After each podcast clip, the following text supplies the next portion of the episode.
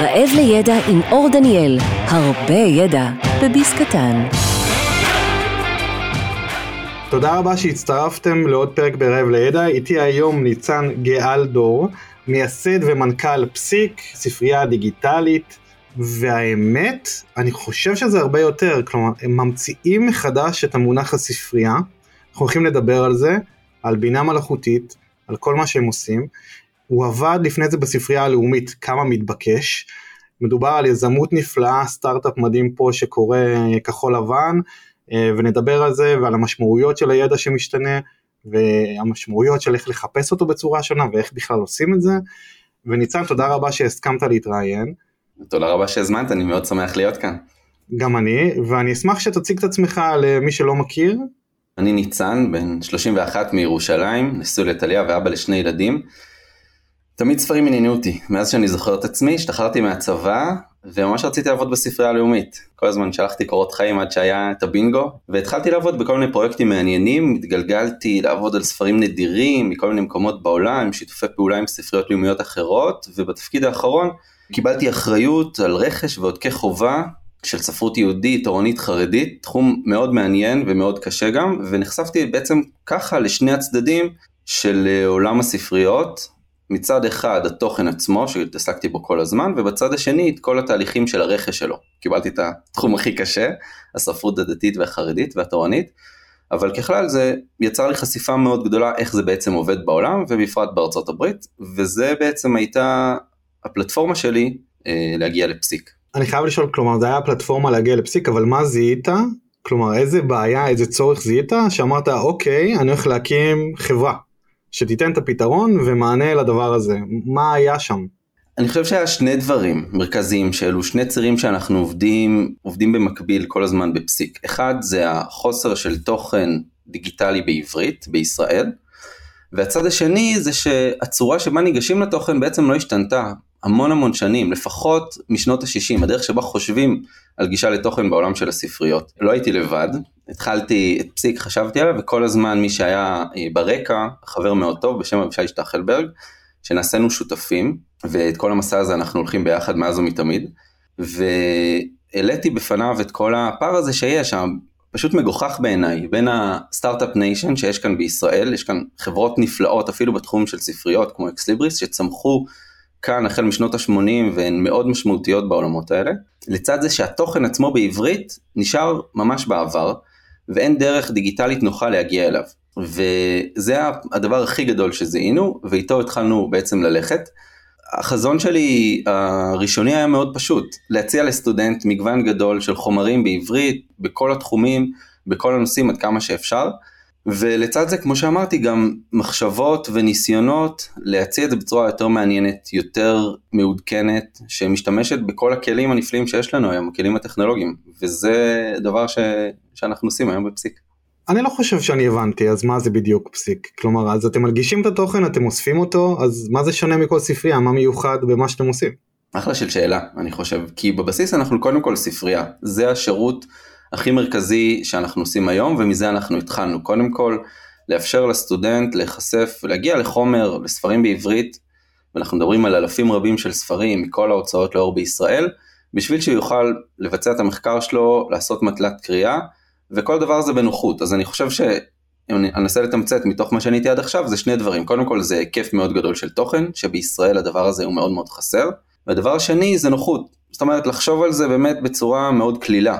אפילו מצד אחד לשמור על כל התקנים המקובלים בעולם, מצד שני לאפשר לו לגשת לחומר בצורה קלילה כמו אמזון, ספוטיפיי, נטפליקס וכולי.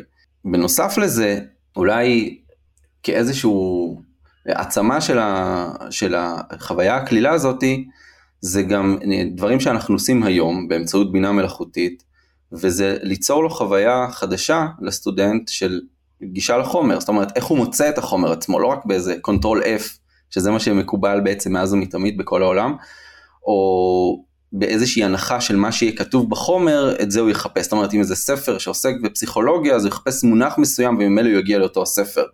אלא לחשוב על זה בצורה הרבה יותר רחבה, באמצעות בינה מלאכותית, נרחיב על זה בטח עוד מעט הרבה מאוד, ולהאיץ את כל התהליך של הלמידה שלו, להגיע, אני חושב על הטקסונומיה של בלום, אז להגיע לרמות הרבה יותר גבוהות מעבר להיבט הזה של קריאה או של חשיפה לחומר, אלא של יצירה של דברים חדשים, אה, ויש לנו פה חזון מאוד גדול, ליצור אה, דרך חדשה שבה לומדים וחוקרים בעולם האקדמי. כל זה נשמע ממש נפלא ומרתק, אנחנו נדבר על הרבה מהדברים שאתה אמרת עכשיו תכף, אבל אני חושב שאתה יודע, כל מערכת שיש לה מידע או תוכן תמיד הייתה רוצה להיות כמו גוגל, כמו אמזון, כמו נטפליקס, כמו שאמרת, תמיד הייתה, היו מאוד רוצים את היכולות האלה, גם ביכולות חיפוש, גם ברמת נגישות, גם בחוויית משתמש וכו' וכו' וכו'.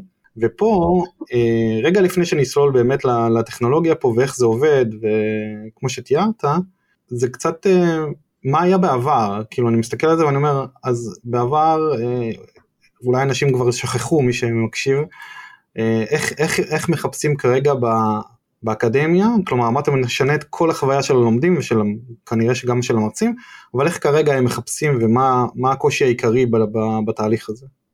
אני חושב שצריך להתחיל כאן באיזשהו אה, הקשר היסטורי יותר רחב, שקודם כל ספריות אלו מוסדות עתיקים מאוד, ברור לכל אחד, והעיסוק בדרך שבה מסדרים את המידע הוא גם עתיק כמו ימיהם של הספריות. באופן כללי, מה שתמיד עשו זה ליצור מטה דאטה, מידע על המידע, מידע על הספרים. אז זה השתנה, זה כמובן אה, פשט צורה וקיבל צורה אחרת. הדרך שבה מסדרים את המידע עצמו בספריות עצמן, יש כל מיני שיטות שמקובלות הרבה מאוד שנים, נדבר לפחות אה, חלקן אה, מאות בודדות, חלקן אפילו יותר. ועם החדירה המשמעותית של המחשבים, נוצר בעצם תקן חדש, החל משנות ה-60, שנגע גם לסדר, לדרך שבה מאפיינים את הסידור של המידע, את המטה דאטה, את המיון, וגם לדרך עצמה של הפורמט. הדבר הזה נוצר בגלל הצורך ביצירת גישה דיגיטלית באמצעות מחשבים שהתחילו להיות יותר פופולריים, זה קרה בשנות ה-60, הדבר הזה נקרא מרק. זה בעצם תקן שבו, הדרך שבה מסדרים את המידע. ובתוך זה אוחד נכנס בעצם האלמנט של איך מסווגים את המידע שבו הספר עוסק, אלא לא רק תיאור של הספר עצמו. והדבר הזה מתבסס על איזשהו רושם מאוד כללי של הספרן או של הספרנית שמקבל את הספר, הוא צריך לראות איך הספר נראה, מה הגודל שלו, מי יוציא אותו לאור, יש לזה תקן מאוד ברור, איך מתארים את הספר שרואים מול העיניים, הוא לא ממש פותח את הספר וקורא אותו מקצה לקצה, הוא מתרשם, עמודים, כמה עמודים ראשונים, תוכן עניינים, כמה עמודים בסוף, תקציר שיש בצד השני של הספר, כל מיני דברים כאלה, ככה הוא בונה, זה נקרא רקורד, רשומה בעולמות האלה, ובנוסף לזה, הוא גם אה, מאפיין את הנושאים שבהם הספר עוסק. ופה, באותה הדרך שבה הוא מתאר את כל הספר, הוא יוצר איזשהו, אה, מתרשם בעצם ממה שהספר עוסק, הוא לא צולל פנימה לתוך הספר. זה, אלו אנשים מאוד מקצועיים, אה, בדרך כלל זה מחולק לעולמות של ידע, שמקטלגים או מקטלגות של אה, רפואה, ומקטלגים ומקטלגות אחרים של אה, מדעי היהדות וכולי, ועדיין זה מתבסס על רושם מסוים. כך זה מקובל היום. זה, כמו שאמרתי, לאורך כל ההיסטוריה עשו את הדבר הזה בצורה כזו או אחרת, החל משנות ה-60 זה קיבל ייצוג דיגיטלי באמצעות מרק, וזה הדרך שבה היום ספריות מתנהלות. ככה מנהלים את כל הגישה לכל החומרים. אני רואה את זה בסוג של, דיברתי עכשיו הרבה על רושם מסוים, אה, וזה ממש ככה, זאת אומרת איזושהי התרשמות כזאת ממה שהספר עוסק, חייבים להבין שספרן אה, מתעסק תמיד בהיקף מאוד גדול של ספרים, של מאמרים, של תזות, הוא לא יכול באמת לצלול להכל. אני זוכר בעצמי בספרייה הלאומית, שהייתי נכנס לאולם, אולם קטן כזה של המקטלגים, היה שם קיר מאוד גדול עם תמיד בכל רגע נתון עם מאות ספרים עליו וזה תמיד מה שיש למקטלגים ומקטלגות לעשות להגיע להרבה יותר ספרים מה שהם באמת יכולים וליצור איזשהו רושם בשביל אה, לאפשר למרצה או לחוקר בסוף להגיע ולנסות לפגוע במה שהם קטלגו באותו הספר. אנחנו, הגישה שלנו אחרת, קודם כל היא מתבססת על מה שקיים. אנחנו עובדים לפי כל התקנים הרלוונטיים ויש אה, כמה וכמה מאוד מכובדים אה, בעולמות האלה שנוגעים גם גם לחיבורים הדיגיטליים, הטכנולוגיים, וגם לצדדים שבאים מתארים את הספרים ומקטלגים אותם.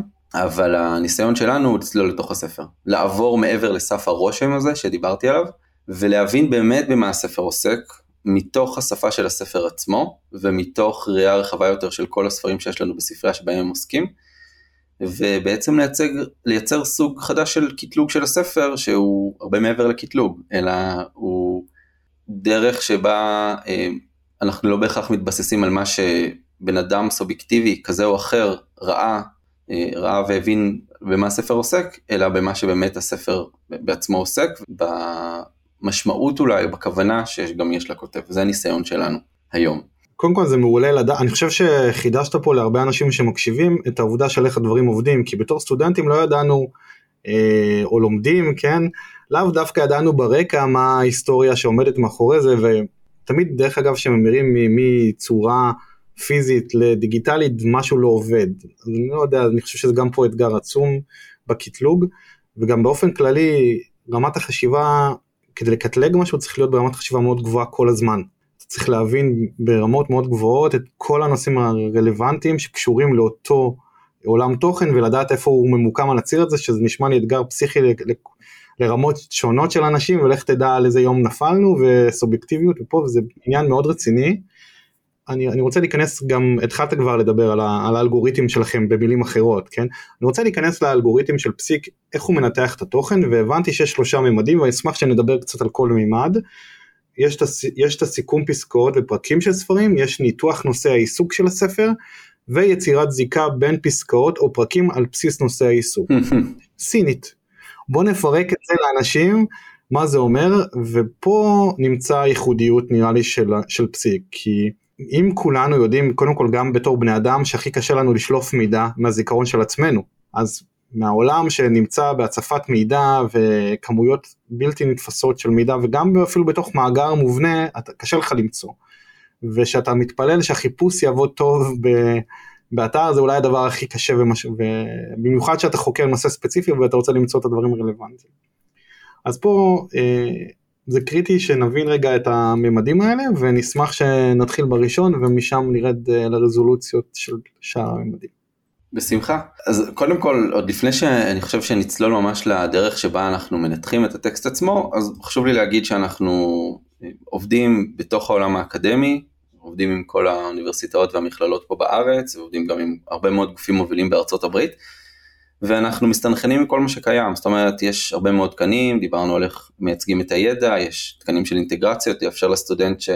סטודנט לצורך הדוגמה מאוניברסיטת תל אביב, שיושב עכשיו ב... בבוסטון או באמסטרדם, הוא יכול לגשת, אז גם צריך לעמוד בתקנים מסוימים, גם צריך לדבר עם כל המערכות של האוניברסיטה, כנ"ל לגבי יצירה של סטטיסטיקות קריאה ודברים כאלה. אנחנו לגמרי שמה. הניסיון שלנו בהוספה הוא על בסיס הפלטפורמה הזאת, שמתבססת על מה שקיים. הדבר הראשון שאנחנו חשבנו עליו, שנכנסנו לעולמות האלה של הניתוח, זה שאנחנו רוצים לעבוד מתוך הספר עצמו, אבל לא בהכרח ברמת הספר. זאת אומרת, אם יש לנו הרבה מאוד מידע, אנחנו רוצים לא להיות כבולים לספר מסוים או לפרק מסוים, שאלה יחידות התוכן שמקובלות מאז ומתמיד.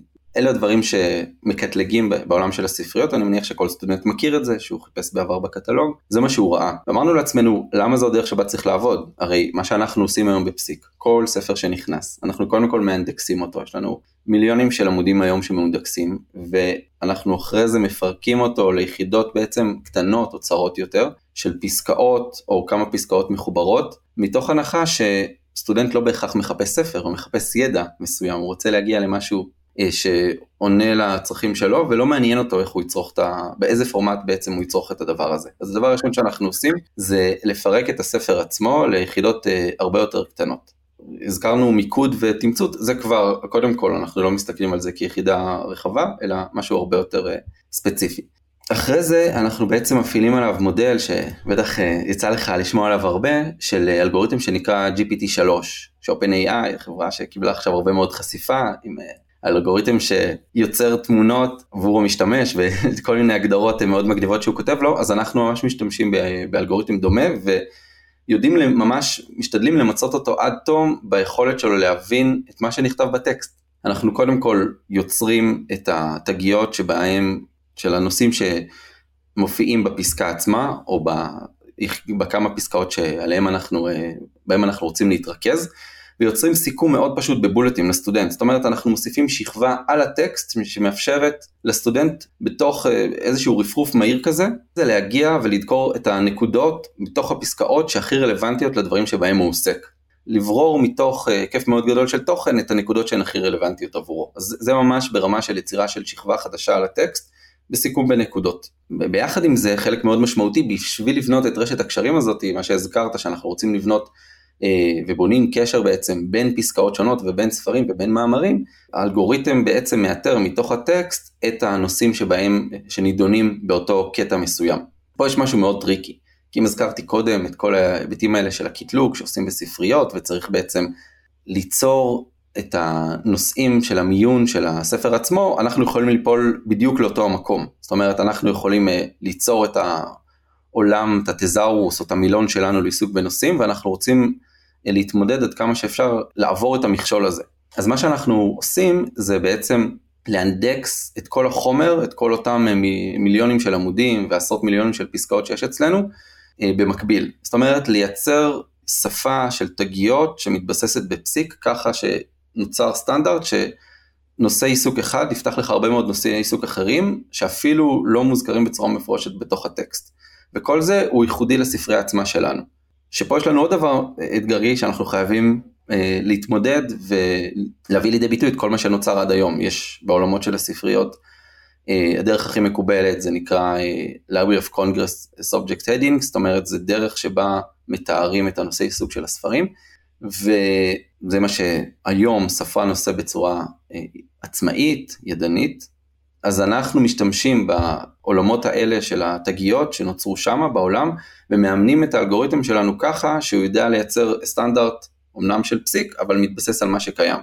אז א', אנחנו נהנים מעבודה מטורפת שנעשית ונעשית כבר לאורך עשרות שנים, כל הזמן ממשיכה להיעשות, אבל מצד שני אנחנו יוצרים, בגלל שאלגוריתם יכול להסתכל על כל התוכן במקביל, אז אנחנו רוצים סטנדרט הרבה יותר חזק, או הרבה יותר אה, מדויק, שיכול לחבר הרבה מאוד אה, טקסטים ופסקאות ביחד.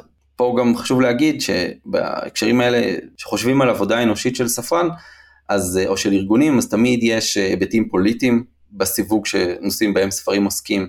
תמיד יש שינויים אה, תקופתיים, אני ממש יכול לראות את זה שלאורך זמן ספרים, אפילו מאותה סדרה, אפילו של אותה הוצאה, מקבלים אה, הגדרות שונות של התחומים שבהם הם עוסקים, או לא בדיוק אותה הגדרה, ואנחנו מנסים כל הזמן להתעלות מעל הדברים האלה, וזה באמצעות היכולת של אלגוריתם לבלוע את כל התוכן אה, במקביל, ולייצר סטנדרט מאוד ברור של הדברים שבהם התוכן שיש אצלנו בפסיק, אה, לייצר את הסטנדרט הזה.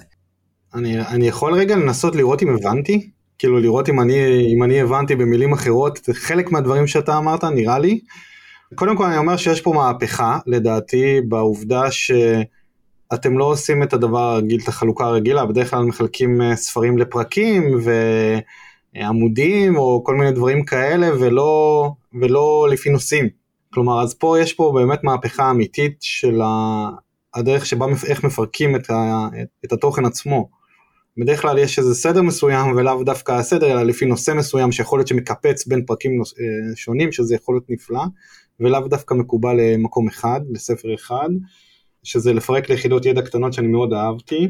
האלגוריתם הוא באמת מוכר אה, וזה טוב שאתם עושים בו שימוש אז אה, נראה כאילו השימוש באלגוריתם עצמו העובדה שאנחנו לא שלא מישהו סובייקטיבי לפי החלטה שלו רגע באותו שנייה של איך אנחנו מקטלגים זה מצד אחד היתרון ומצד שני אבל זה גם יתרון שהוא מקטלג כי בעצם אתם לוקחים את כל הקטלוגים סוג של חוכמת ההמונים של הספרנים וספרניות ושואבים אותם לתוך המערכת וגם מפה הבינה לומדת אז יש פה אה, מלאכת צדיקים נעשית על ידי אחרים אז אה, גם פה אה, בעצם הדרך שבה מקטלגים מידע גם עובדת עבור הבינה ומשפרת אותו את היכולת שלו התגיות או ריבוי התגיות והאיכות שלהם משתפרת ככל שיש גם שילוב של מכונה וגם שילוב של אדם שזה גם נפלא.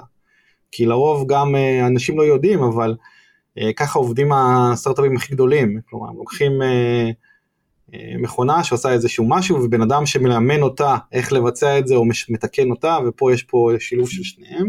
וגם הזיקה בין נושאי עיסוק זה ממש קריטי. אני חושב שהחיבור והעובדה שאתם יוצרים חיבורים לנושאים אחרים מספרות אחרת זה נפלא למי שחוקר נושא מסוים ואז אתם יכולים לחסוך אלפי שעות של אה, חיפוש סתמי שאתה לא מוצא את מה שאתה באמת מחפש שזה אתגר מטורף בעולם האקדמיה בכלל במקורות מידע זה מאוד קשה למצוא את הדברים המאוד רלוונטיים שאתה מחפש ובגלל שאתם מפרקים את זה לפסקאות ולנושאים אז מאוד קל להגיע גם במאמרים אחרים לאותו נושא ספציפי שזה החלום של כל מי שמתעסק במידע, למצוא את הדבר הספציפי של הפסקה הרלוונטית. זה עד כאן, אני מקווה שהבנתי, אבל יש לי שאלה שנו, שלדעתי ממש כופה. אני מכיר כמה אנשי אקדמיה שבטח שומעים את זה וצורכים. כאילו, מה זה אומר צורכים? מה, מכונה תעשה לי את המחקר, אבל אני מכיר חוקרים ספציפיים, או אני יודע מה המקורות מידע שאני הולך לחפש מהם ספציפיים. האם זה, מה התגובות שאתם מקבלים מחוקרים מהאקדמיה? בטוח יש איזושהי צעקה כזו שאומרת, רגע, אני לא רוצה שמכונה תביא לי את כל הידע כמו שגוגל עושה, אני רוצה לחפש אותו בעצמי. יש ויכוח כזה? אחלה של שאלה, אני ממש שמח ששאלת את זה. כי אני חייב להגיד שאני בעצמי מוטרד בדבר הזה. אני אענה לך, יש לזה כמה אספקטים אני חושב. הראשון הוא שקראת לנו ספרייה וזה בצדק, כי הדבר שהכי מעניין אותנו זה לתת לאנשים לקרוא, לאפשר להם את הפלטפורמה הכי נוחה שיש לקרוא. ואנחנו רוצים להביא את הספר עצמו. וכל חוקר יגיד, אני מניח שבכל תחום, ש...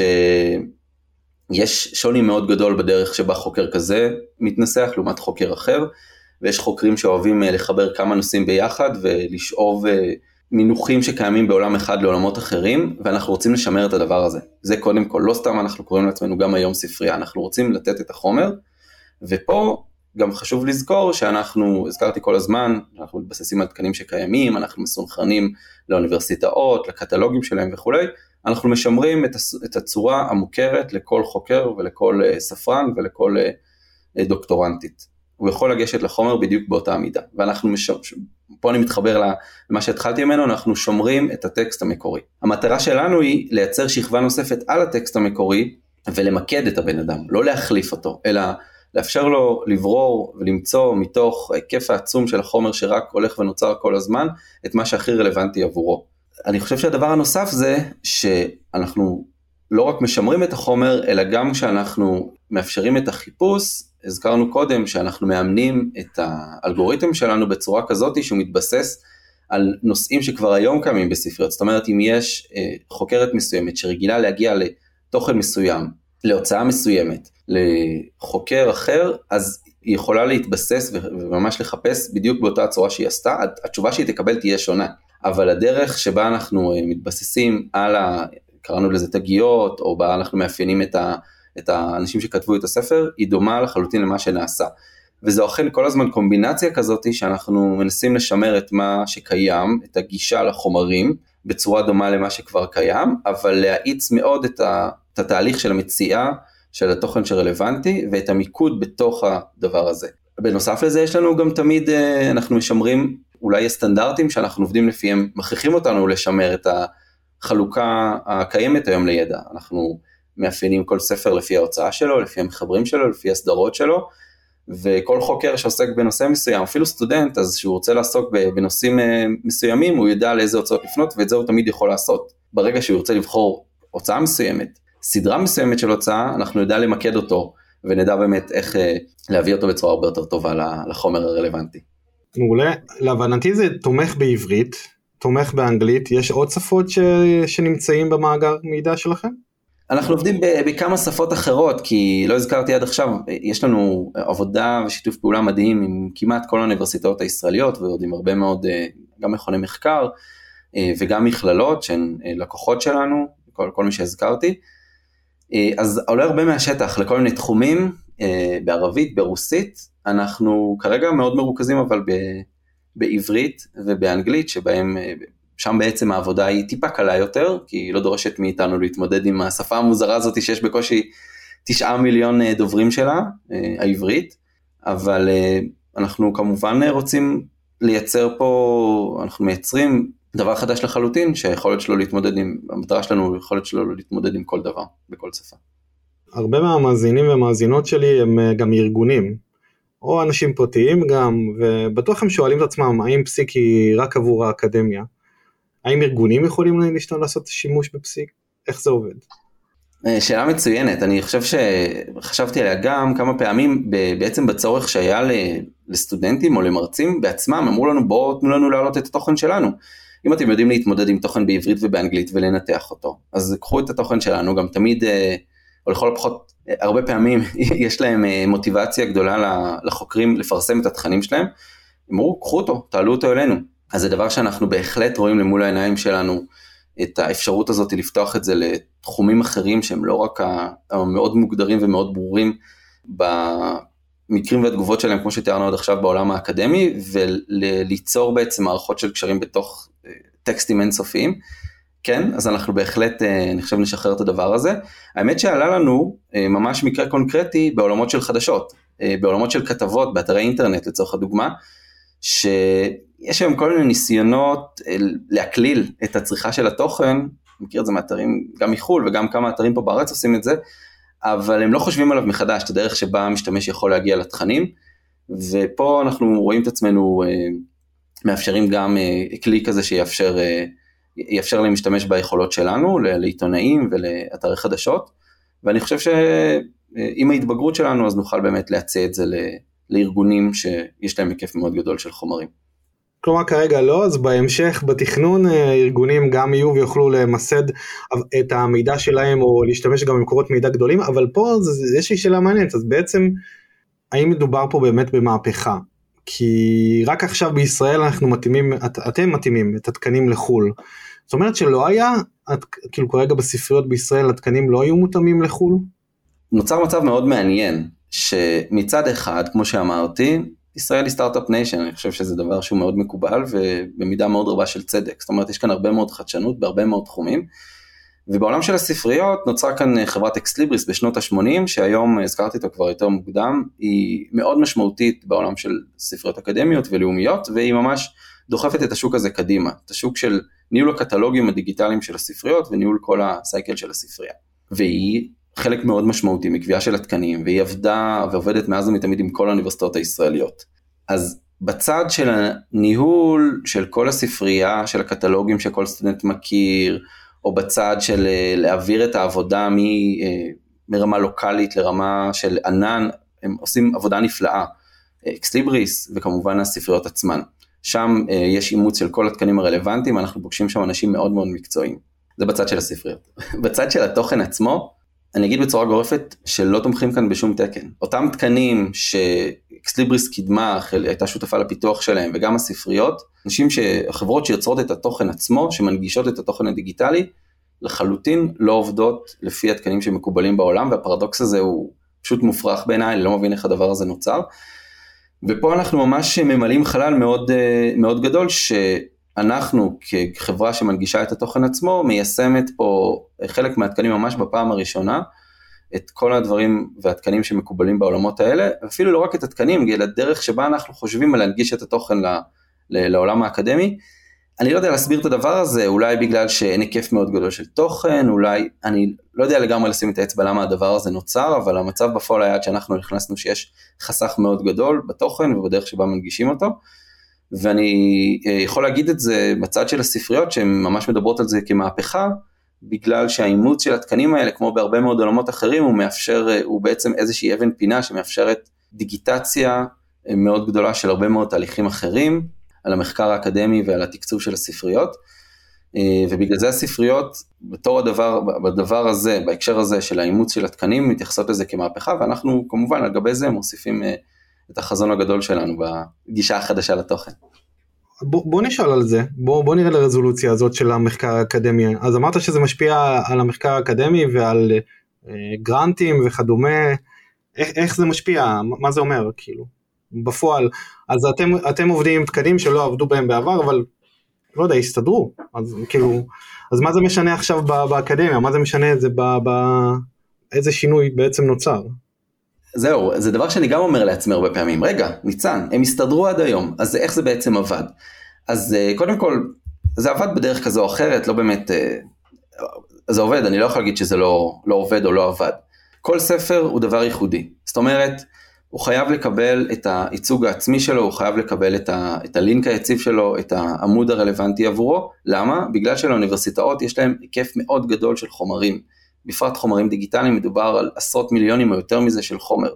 האוניברסיטאות רוכשות בהיקפים מאוד גדולים את החומר, שזה בעצם הבסיס של ה... לצד ההוראה, הדבר המשמעותי שהן עושות זה מחקר. הן חייבות את זה, זה ממש הבסיס של כל מה שהן עושות. ובישראל, בשונה ממה שקורה במקומות אחרים בעולם, לא התייחסו לכל ספר בצורה כזאת ייחודית. ואז לצורך הדוגמה שהוא רוצה, שרוצים לתת לו ייצוג בקטלוג, שסטודנט יחפש משהו מסוים של הוצאה ישראלית, רוצים שהספרן יבין שמדובר על ספר מסוים, שלא מדובר בטעויות, אם יש עניין של מהדורות, מי חיבר את הספר, מתי הוא יוצא לאור, אה, והדברים האלה, דווקא בגלל שמדובר בהיקף מאוד גדול של תוכן, ברגע שאתה טועה במקום אחד, אתה בעצם משבש את כל הסדר, ואז אם אתה לא, לצורך הדוגמה, יש מספר זיהוי שמקובל בכל העולם של ספרים, שנקרא ISBN, אני מניח שרובכם, רוב השומעים מכירים את זה, בישראל לא נותנים ISBN, יש הוצאות שנותנות, יש הוצאות שלא נותנות, עכשיו, מה שקורה במקביל בארצות הברית זה שיש ארבעה ISBNים לכל ספר, עם כריכה קשה, כריכה דקה, איפה, PDF, זאת אומרת, אז הזכרתי קודם שבעצם יש מספר זיהוי לכל ספר, ISBN שזה מה שמקובל בישראל, אני אגיד בצורה אה, רכה, זה לא כל כך מקובל. עכשיו, יותר מזה, זה שזה לא כל כך מקובל, לפעמים גם יש טעויות בתוך הספר עצמו, אז אנחנו קודם כל עובדים בצורה כזאת שאנחנו נותנים, אה, בודקים שאכן ספר מקבל את הדבר הכי אלמנטרי, שזה איזשהו זיהוי חד חד ערכי, שמכאן החיבור לכל הקטלוגים האלה והמערכות של האוניברסיטאות יכול לעשות. עכשיו, זה הבסיס, מכאן יש לכל מחבר, יש היום בעולם, אה, בעשר פלוס שנים האחרונות, יש גוף שבעצם יוצר זיהוי לכל, אה, לכל חוקר שנקרא אורקיד, זה ממש תקן, כמו לספר שאנחנו נותנים לו איזשהו זיהוי חד חד ערכי, אותו דבר אנחנו עושים לחוקר. ובנוסף עושים גם לכל מאמר איזשהו מספר מזה, אני בטוח שכל סטודנט, בפרט ממדעי הטבע מכיר את זה טוב מאוד, DOI, ו... שלושת הדברים האלה הם בעצם מאפשרים לבנות את המערכות קשרים המאוד פשוטות, שבין הספר לבין המחבר שכתב אותו, לבין מאמר שיכול להופיע בתוך ספר יכול להופיע בתור, בתוך הקטלוג. כל הדברים האלה שדיברתי עליהם, בישראל אף אחד לא מיישם אותם. אני מדבר עם אה, הוצאות, הן לא מכירות את הדבר הזה. זה בצד אחד, בצד של התוכן, איפה שאנחנו נמצאים, אבל בצד השני, בגלל שזה מקובל בכל העולם, מל"ג בהחלטה אסטרטגית, החל מ-2016 בעצם מטמיע מערכת ש... המטרה שלה היא לנטר כל הזמן את הפרסומים האקדמיים, קוראים לזה תפוקות אה, אקדמיות, תפוקות מחקר, בכל מוסדות המחקר הישראלים, ולנטר את זה בצורה אוטומטית בצד אחד, ובצד השני גם לתקצב בצורה מאוד משמעותית את כל אותם מוסדות מחקר לפי אותם תפוקות אקדמיות. עכשיו, הדבר הזה, ברגע שאנחנו מדברים על תהליכים דיגיטליים ואוטומטיים, הוא לא יכול לעשות אם הדברים לא נעשים לפי התקנים הרלוונטיים, מה שהזכרתי קודם. עכשיו, בישראל יוצאים, אה, יש כ-200 כתבי עת שפיטים, ש... הם חלק מתוך אותם כתבי עת שעל בסיסם מל"ג נותנת כסף למכללות ולאוניברסיטאות. ואם לא עובדים לפי התקנים, הדרך שבה אפשר להבין מי יוציא משהו מסוים באוניברסיטה מסוימת, איפה הוא פרסם את הדבר הזה, איזה חשיפה יש לזה, היא מאוד מורכבת. היום היא נעשית בצורה ידנית. המטרה שלנו ברמה הכי אלמנטרית פה בישראל היא קודם כל להטמיע את התקנים האלה, אנחנו עושים את זה כבר היום.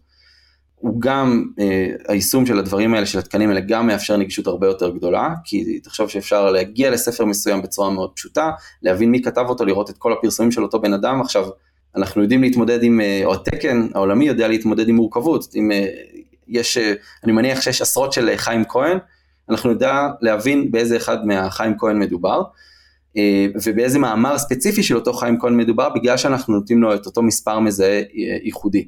זה בצד של הנגישות ובצד של מל"ג של בעצם ניטור של כל מה שמתפרסם בישראל, כל התהליך הזה יכול להתבצע בצורה ידנית. פה אני חוזר טיפה אחורה ברשותך לבשורה, שבעצם איזה בשורה יש אם מביאים לישראל ומיישמים פה תקנים שכבר קיימים בעולם, 10 שנים, חלקם 15 שנה, איזה בשורה יש כאן. לא הרגשתי את הדבר הזה עד שלא נתקלתי בתגובה של האוניברסיטאות. הזכרתי שאנחנו בשותפות מאוד טובה, עובדים כל הזמן לאורך כל ה... אה, כל ההתפתחות של פסיק עם אה, כל האוניברסיטאות ועם הספריות שלהן. ושהתחלנו רק להעלות את הדבר הזה, זה ממש היה דבר שקיבלנו תגובות מאוד נרגשות על רצון כל כך גדול להטמיע את הדברים האלה, בגלל שאף אחד לא יסתכל על זה בישראל בצורה כל כך uh, מקצועית. והערך שאני רואה כאן מול העיניים הוא, הוא קודם כל תרבותי, אני, אני באמת שמח על הדבר הזה שאנחנו עושים אותו כאן, ובעצם מאפשרים לגשר על הפער הזה בין ה... התדמית הנכונה של start-up nation, אבל גם להביא אותה לעולמות האלה של תוכן אה, אקדמי בעברית. אבל בפועל רגע, אם נדבר כסף, כשאתה אומר אה, זה יאפשר למל"ג למפות מי פרסם מה, בצורה הכי הגיונית ונכונה וככה הם יקבלו תקצוב שזה בגלל זה אתה אומר זה בעצם גם מהפכה כלכלית סוג של.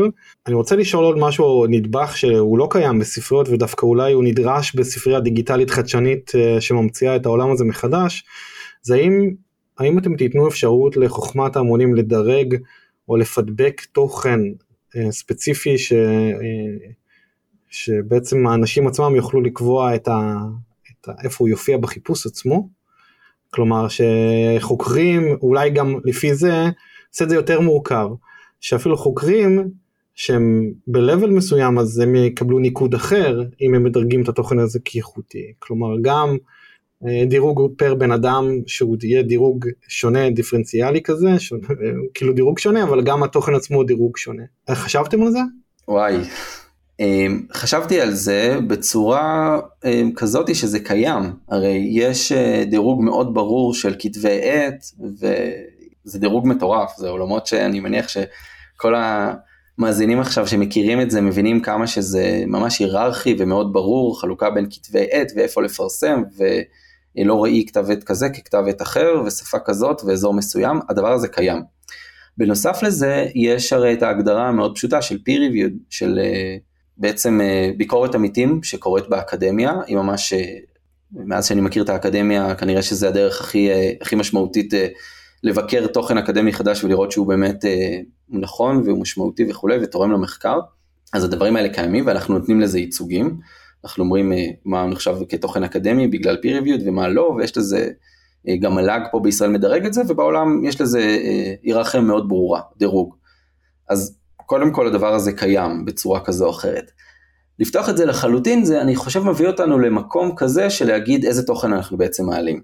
שזו שאלה אדירה בעיניי בגלל שיש מלא ידע, מלא.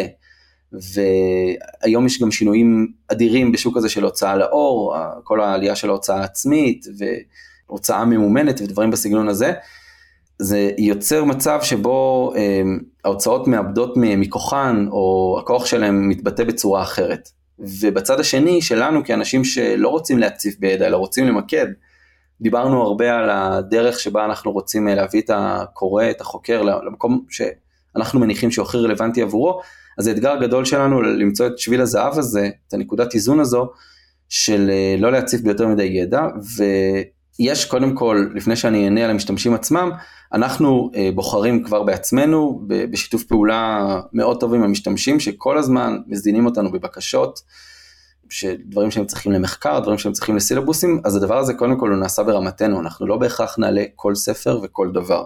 אנחנו רוצים אה, לייצר אה, פלטפורמה לתוכן מאוד איכותי, ואנחנו ממש בוחרים את זה. ברמה של המשתמשים עצמם, כמו שזה מקובל בהרבה מאוד עולמות אחרים, וואלה, אני לא יודע לענות על זה.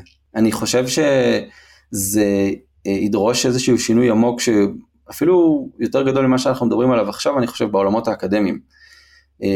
אם בביקורת אמיתי מקובל שיש חבורה של חוקרים שמכירה טוב את התחום שבו אותו מאמר שהם שופטים עוסק, אז בעצם אתה מדבר על פתיחה הרבה יותר גדולה. אני לא יודע לענות על הדבר הזה, כאילו, אני חושב שזה מצד אחד יכול להביא אותנו לעולם אה, הרבה יותר מעניין, אולי יותר מגוון, יותר מפתיע גם, אה, ויש בכלל תהליכים של דמוקרטיזציה של ידע ויש גישה לידע. בצד השני, אני אפילו לא יודע לשים את האצבע, למה האוניברסיטאות שרדו, למה הגופים האלה מאז ימי הביניים, אה, המעמד שלהם כל כך איתן וכל כך גדול.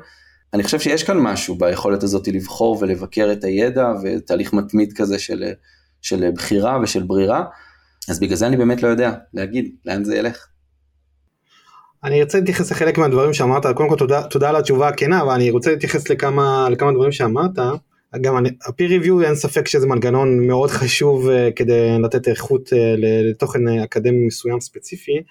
גם אני יודע שבהרבה מקומות יש את העניין של האזכור, איך אתה יודע אם הוא מאמר, uh, כמה פעמים מאוזכר אותו מאמר, אז זה גם חלק. אמ, העניין של הדירוג זה באמת החלטה קשה, האם לדרג, ואז גם איך בכלל מי שומר הסף של התוכן, שזה גם בכלל אה, הרבה החלטות מאוד קשות, כלומר מי קובע, ופה זה גם לחלק ממה שאמרת לגבי ההוצאה העצמית, כי אנחנו רואים את דעיכתם של ההוצאות, ועלייתם של ההוצאות, של בעצם אנשים אה, כמוני גם, שמפרסמים ספר עושים מימון, אה, הופה יש לו ביקוש, ומוצאים ספר, ויש המון שבגלל המנגנון שהיום שספרים נמכרים ברשתות, כלומר שאתה משלם בעצם להוציא ספר, כלומר עזוב להרוויח, אף אחד לא מדבר על להרוויח שהוא מוציא ספר, אבל אתה גם לשלם כדי שהוא יפורסם איפשהו זה סיפור. ובגלל זה הרבה אנשים גם הולכים להוצאה העצמית, שרוצים לנהל את התהליך בעצמם, או לא משנה מה, הרבה סיבות כאלה ואחרות, ופה זה גם אתגר מאוד גדול. אני חושב שכבר יש מאות אלפי ספרים בהוצאה עצמית והמקום שלהם בספריות, והמידע ש... או הידע שאנחנו יכולים לאבד, אם לא נתייחס לזה, שזה בתור אתגר גם מטורף. אבל אני חושב שנגענו בהרבה הרבה מאוד דברים ונלך לכיוון ה... אה, ויש גם הרבה דברים שהם מן הסתם גם לא, לאו דווקא נפתרו אבל כי יש המון אה, דיבייטים פנימיים שאתם גם צריכים לעשות והעולם צריך לעשות עליה אנחנו מתקדמים עם הידע האנושי. אה, אני רוצה אבל לשאול אותך שאלה שאני שואל כל מרואיין ומרואיינת בפרק שזה בעצם איך אתה לומד משהו חדש. שאלה מצוינת שאני חשבתי עליה הרבה ויש לי המון סקרנות המון מאז שאני זוכר את עצמי יש לי סקרנות מאוד גדולה גם לידע לספרים, הזכרתי שמאז ומתמיד אה, זה היה עולם שמאוד עניין אותי, וגם לאנשים. ויש עליי בדיחה במשפחה, פעם הלכתי עם אשתי לחנות בתל אביב, אה, מדדה בגדים, היא בתא הלבשה ותוך כדי אני נכנס לאיזה שיחה כזאת, מוצא את עצמי לשיחה שהופכת להיות אה, ישיבה עם מנהלת החנות על קפה, אשתי יוצאת מהתא הלבשה והיא אומרת לה, בעלת החנות לאשתי, השיחה שהייתה כאן, ניצן בעלך, הוא, הוא יכול להתעניין בכל דבר, אם הייתי מדברת איתו על בית חרושת לבוטנים, זה היה מעניין אותו והיה אה, מושך אותו. אני חושב שזה הדבר הבסיסי, הסקרנות הזאת אה, שיש לי היא מאוד מאוד גדולה, וגם כאן המקום להודות להורים שלי שהם תמיד אה, מאוד מאוד העצימו את הדבר הזה ונתנו לי מענה, יש לי היום רפלקטיביות מאוד גדולה, שאני בעצמי הורה לילד בן ארבע שכל הזמן שואל שאלות, ואני חושב שזה מה שהביא אותי לעיסוק שלי בפסיק, ככה הגעתי לספרייה הלאומית וככה הגעתי, אה, כשעשיתי את המעבר לפסיק אז היה הרבה מאוד עולמות שלא הכרתי ופשוט מצאתי את עצמי יושב וקורא, מדבר עם אנשים, שומע פודקאסטים, אה, חלק מהתהליך הזה גם היה להיכנס לעולם של היזמות בצורה כמעט אובססיבית, קראתי כל ביוגרפיה, אוטוביוגרפיה על כל יזם כנראה בינוני ומעלה, לשמוע ולהכיר ולדעת, ו... זה הדרך שבה אני ממש לומד אה, דברים חדשים, גם היום ממש תשוקה כזאת של, של לידע ולסקרנות. אז מה שמניע אותי זה סקרנות מאוד מאוד גדולה, וככה אני לומד דברים חדשים. מקסים, תודה רבה על השיתוף. ואני חייב לשאול שאלה טריקית, אז אמרת גם שאתה אוהב לקרוא ספרים, מן הסתם, כשזה קצת אה, די מתבקש. אה, מה אתה מעדיף, דיגיטלי או עותק קשיח? אז יש לי תשובה פשוטה יחסית לדבר הזה. אני בן אדם דתי, אני לא קורא דיגיטלי בשבת. אז קודם כל תמיד אני דואג שיהיה לי ספר פרוזה, אה, מושך, קליל לשבת, זה הבסיס. תמיד הוא יהיה איפשהו בספרייה או בתיק. ולצד זה דברים שהם אה, טיפה יותר מקצועיים, או שאני כאילו מרגיש שאני רוצה לחזור לתוכן עצמו, אני תמיד אקרא אותו בדיגיטלי. היכולת הזאת היא לקחת את ה... לייצר ציטוט, לכתוב איזה הערה בצד או דברים כאלה, דיגיטלי לחלוטין תופס אותי. אני בעצמי הייתי צריך באמת לעשות אה, מעבר כזה, כי אתה יודע, התבגרתי בשנות ה-90, בשנות ה-2000, אז זה היה פחות מקובל, אז אפילו ב, כמובן שבעברית, ספרים דיגיטליים, אז זה בעצם היה הבסיס שלי, אבל בשנים האחרונות בהחלט אני, כל חומר שהוא משמעותי עבורי אני אה, אקרא אותו כדיגיטלי, ולצד זה תמיד יהיה את הפרוזה הזאתי, אה, שבעיקר בשבתות, אלא אם כן זה ספר עיון ממש מטורף, שאני ממש רוצה להחזיק אותו ביד, ורוצה, אתה יודע, בשביל ה... שואו אוף כנראה שהוא יהיה על המדף בספרייה, אבל גם זה לאט לאט אני משתחרר מהדבר הזה.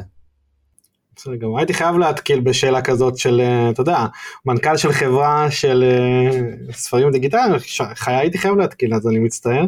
מקווה שנהנית ומקווה שהמאזינים והמאזינות גם נהניתם להקשיב לנו. תודה רבה שוב ניצן, מאחל לכם המון בהצלחה ולמדנו הרבה, אני חושב על עולם הספריות הדיגיטליות ועולם הידע הדיגיטלי, הטרנספורמציה הזאת באופן כללי גם אנחנו לומדים פה הרבה. תודה רבה אור, שמחתי מאוד, הייתה שיחה בהחלט מעניינת. וכאן גם המקום להודות לכל הצוות הנפלא שאני עובד איתו, אבישי הזכרתי אותו, שאנחנו עובדים ביחד מההתחלה, אבישי שטחלברג הוא, אה, התחלנו לעבוד ביחד שהוא סיים את אה, בצלאל, אנחנו היינו חברים כמובן עוד לפני כן, והוא הגיע מעולמות של הגיימינג. והטוויסט הזה של לקחת את כל ההיכרות הדיגיטלית שלו אה, במשחקים לתוך העולמות האקדמיים הכביכול קרים האלה של הטקסטים והספרים וכולי, היא מאוד משמעותית בכל מה שאנחנו עושים בפסיק, והוא מלווה את כל הצדדים הטכנולוגיים שלנו, של הפיתוח, של ה-UI, UX וכולי. אז זהו, אני שמח להודות גם לצוות שלנו שהכל קורה בזכותו. להתראות ותודה רבה שהקשבתם ונתראה בפרק הבא. רעב לידע, פודקאסט בו אור דניאל מביא נגיסי ידע בעולמות הלמידה, הטכנולוגיה והיזמות. לומדים מארכיטקט למידה שעשה קריירה מללמוד. הצטרפו לחוויה שלא רק תעשיר את חייכם, אלא גם תיתן לכם את הידע, כלים, כישורים ומיומנויות להצלחה. מי שלומד, גם נהנה וגם מצליח. תוכן מבית לרנטק.co.il